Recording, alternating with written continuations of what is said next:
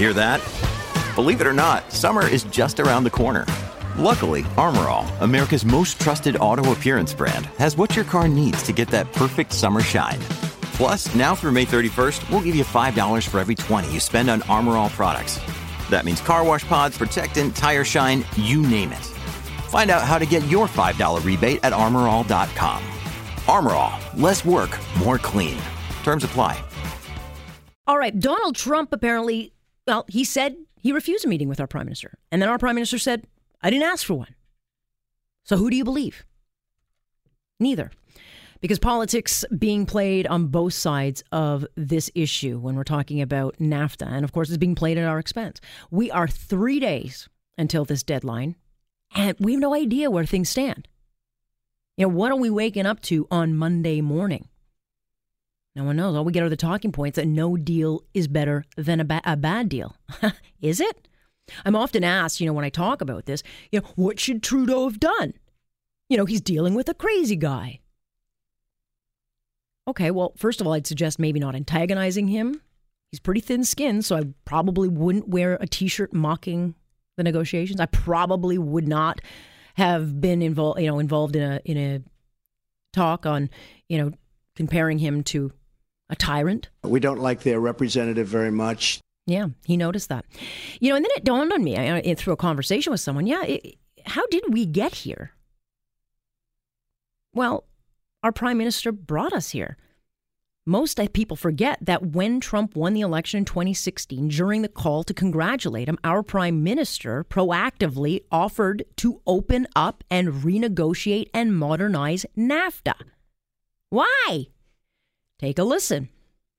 Prime Minister, uh, what do you hope to achieve by preemptively reopening the North American Free Trade Agreement before President elect Trump has even asked you to do anything?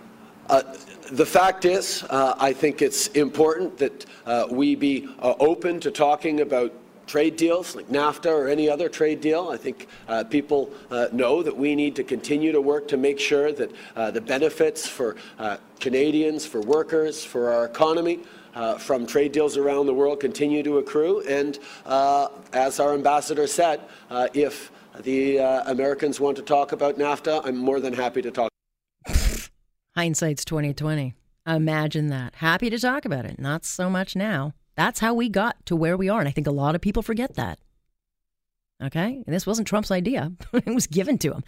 Let's bring in uh, trade lawyer uh, Cyndee Todgham Cherniak. She is, of course, an expert in this area. And, you know, what are we waking up to Monday? She joins us now. Cindy, I mean, with all, you know, the last few days of Trump offered a call, Trump didn't offer a call, Trudeau said yes, whatever, what's been going on, there's a lot of, of word games going on. We're now three days away uh, from this deadline. What's your gut telling you? My gut's telling me that uh, we're going to miss the deadline, mm-hmm. and both sides have dug in, and things aren't going to go well for Canada right now. Yeah. And so what does that look like? I mean, we hear this rhetoric and these talking points of no deal is better than a bad deal. Is that actually true?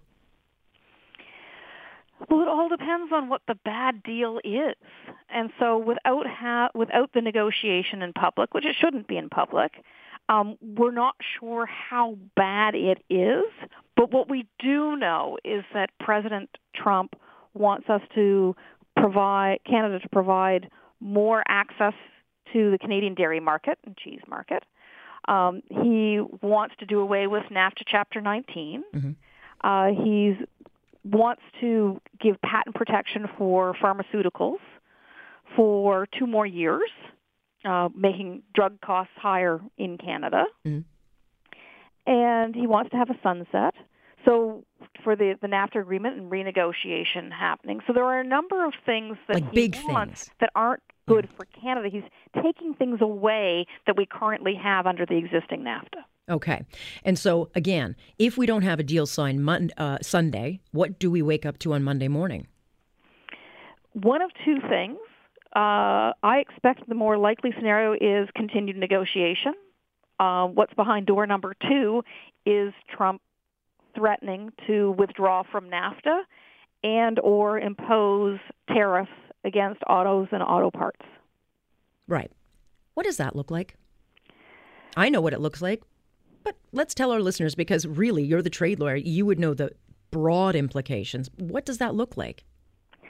That looks like much higher prices on mm-hmm. automobiles and the potential. What President Trump is trying to do through that mechanism is by increasing the price of auto parts and cars going back and forth across the border, he is saying to the automakers, manufacture your cars in the United States. Do not manufacture your cars in Canada anymore because they're going to be much more expensive and have all the auto jobs shift to Americans.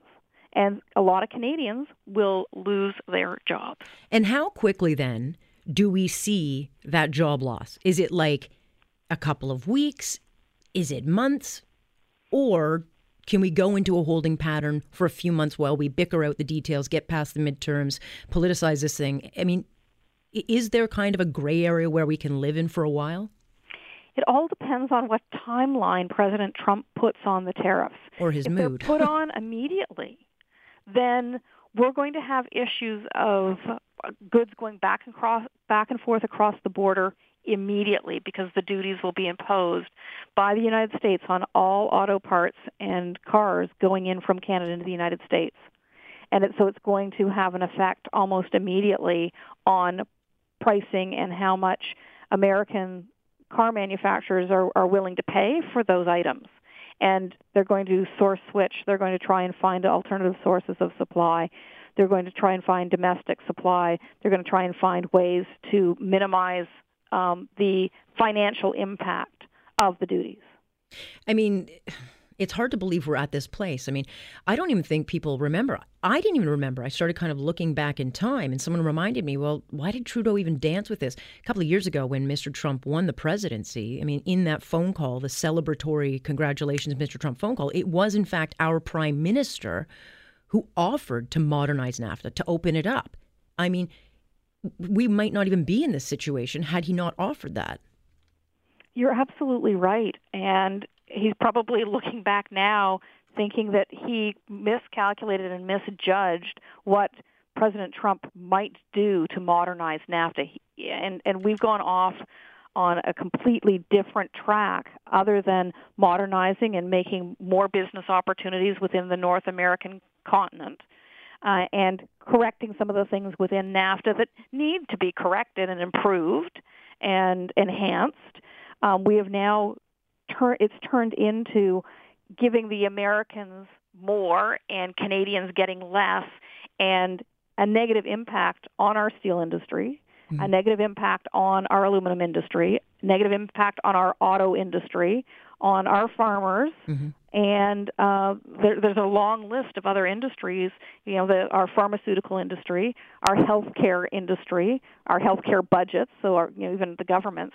Um, it's now gone taken on a life of its own, and uh, they need to get back un, under control the negotiations. I mean, the, but there is damage that has been done that is going to take a long, long time to to correct.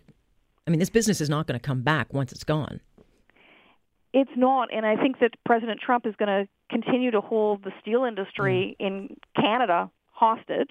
Um, you know what we're learning is within the NAFTA negotiations, they're not going to lift the 20 the 25 percent duties, and that says to me that President Trump ha- is trying to close down some Canadian steel mills and have Canadian steel jobs go to the United States, and Canadians can pr- pay whatever price the U.S. wants to charge for steel uh, because we're not going to have our industry to supply Canada as an alternative source of supply.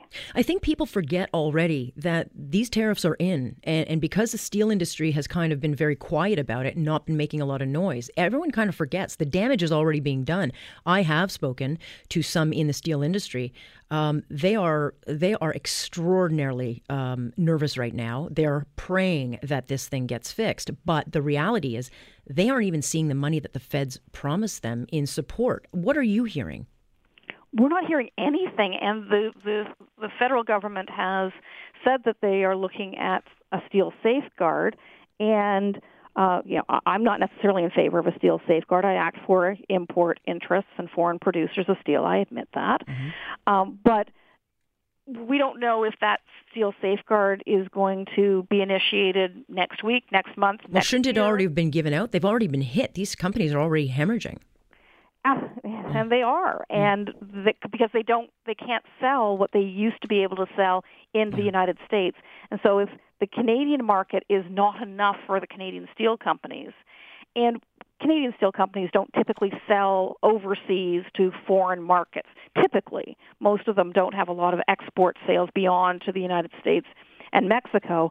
If they don't have the U.S. as a market, it's going to be very difficult to be able to operate the mills efficiently, and U.S. Canadian steelworkers are going to lose jobs. They're going to be laid off. There's until we get this resolved, and I, I am starting to wonder whether or not part of President Trump's endgame is to have some Canadian steel mills close, mm-hmm.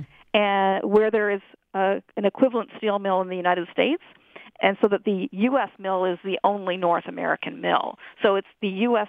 workers that have jobs, and the Canadian steel workers lose their jobs. Dangerous game we are being played and playing. So uh, I guess we'll see what happens in the next couple of days. I'd say thanks, but I don't feel good tonight with our conversation. I'm sorry. I'm just telling you like it is. It, yeah. It, it, really is too bad that we've headed off on the tangent we're, that we're on right now, and maybe it wasn't such a great idea to reopen NAFTA. Yeah. Oops. Cyndee, we will uh, keep in touch in the next few days. Thank you so much. Thank you for having me. I'm Alex Pearson. This is On Point here on Global News Radio.